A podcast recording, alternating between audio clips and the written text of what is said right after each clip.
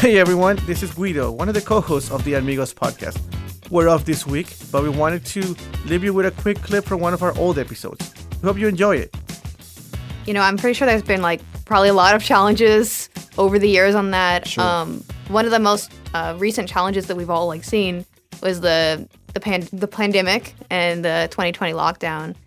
How did your company make that switch from video production to full service? And you're also staying, you know, doing that during the pandemic and thriving during you know, the economy and everything else that was going on. Man, the pandemic hurt everybody. I mean, it's Yeah. literally across the world. People struggled. Everyone took a hit. But for us, you know, we kind of took the approach that the pandemic actually settled the dust. It almost made the big guys in this in this industry kind of have to rethink things. And we were in the motion of being hungry. We're we're hungry. We're a hungry shop. We want to be the best. We study the greats, and you know, it was perfect po- position for us to feel like the the playing field was even. So, you know, we hit the ground running with some of the strategies that we have within the agency and, you know, we implement them and it just worked out. In the middle of pandemic, we actually signed the account Smoothie King and that kind of Oh, carried us. Yeah, yeah. Um, so we've been doing great work with them, building with them. They took a chance with us and um, yeah, man, it's just it's just been amazing. I, I I don't know how we ended up here after the pandemic, but I'm I'm so thankful that we are. But it, it's it's literally just a testament of having great people on your team, believing in what we're doing. Yeah, that pandemic. I I was gonna say was hard on everyone. I don't even know that it wa- like that it's over. So Nah, it's Yeah. been rough on everyone. it's it's definitely been rough. Um, but you know the resilient people always find a way to emerge from all of this tragedy. So People in the future listening to this are gonna be like, "What pandemic are you talking about?" yeah, yeah, I know. But the thing is, what I would say, you know, one of the things, and this is just the going back to the creative officer role that I have. I'm constantly, constantly setting the tone of study, study, study, study. We are an advertising agency to where we actually appreciate what the industry have done in the past. Like we love all of the great work that's come before us and the great agencies. And, you know, I'm always telling our team, hey, let's study, let's study. So during this pandemic, we took a lot of time of studying Mm. certain industry, I mean, certain agencies across the nation, across the world to see what they were doing, what was working. Because, like I said, to us, the playing field was even. So now it was time to say, hey, we're just as good as them now. You know, they're at home just like we're at home. Yeah.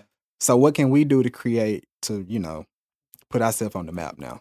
That's a great way to to look at things, right? Because I definitely think that it's like you said, everything kind of got even out for everyone, right? Now you don't have all the advantages of being a big company, like everybody's working from home, so you, you don't have that control over them. And you know, I, I think it was uh, it was a moment where everybody kind of realized that all these small shops they they're doing just as great work, and they've been doing it from home, more, many of them for a long time, and they're used to it, and and they know how to adapt faster, right?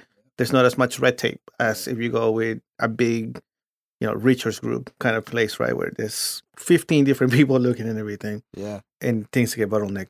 Yeah, and Richard Group, man, he actually got in a lot of trouble during That was, uh, time. oh, yeah. Uh, Yeah, that was on top of my feed on LinkedIn for about a month. yeah, yeah. man, yeah, man. So It you know, get we, worse. we Yeah. studied we studied that and I understood that hey look because the way we're set up we're we're family right?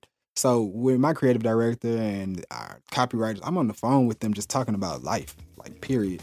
So we're always sharpening each other to make sure hey don't do this. Hey no that's not that wasn't good. So i hate that that happened to you know the, the titan and um, richard Stan Really? richard, Yeah. but you know i guess gotta watch it. Yeah. It's, uh, you know, and maybe it was also a generational thing. Yeah, I yeah. think. It was it was time, I guess, for Yeah. him to like pass the baton, anyways. Yeah. Hey, I hope you enjoyed that quick clip. Make sure to check out the full episode. And for more content like this, make sure you check out all of our past catalog. And come back next week where we'll be releasing a full episode with one of our awesome amigos. Hey everyone, before we leave, I wanted to remind you that our public service client this year, Palmer Drug Abuse Program, is having their annual The Dash Fun Run on Saturday, May 6th at 8 a.m. The run will take place in Bear Creek Park, and all the proceeds will go towards funding the great programs that they offer to young people dealing with substance abuse. Once again, that's Saturday, May 6th at 8 a.m. at Bear Creek Park. I will be there, Jacob will be there, and some of our other teammates will be there too. We look forward to seeing you as well. Thank you for joining us today. The Ad 2 Houston Amigos podcast is produced at Radio Lounge. Ad 2 Houston is a collaborative collective of young communication professionals aged 32 and under who are looking to make a difference in the industry. If you would like to become an amigo, join us at add the number 2 houston.com. You can also follow us on Facebook, Instagram, and LinkedIn at add the number 2 Houston. Thank you for listening.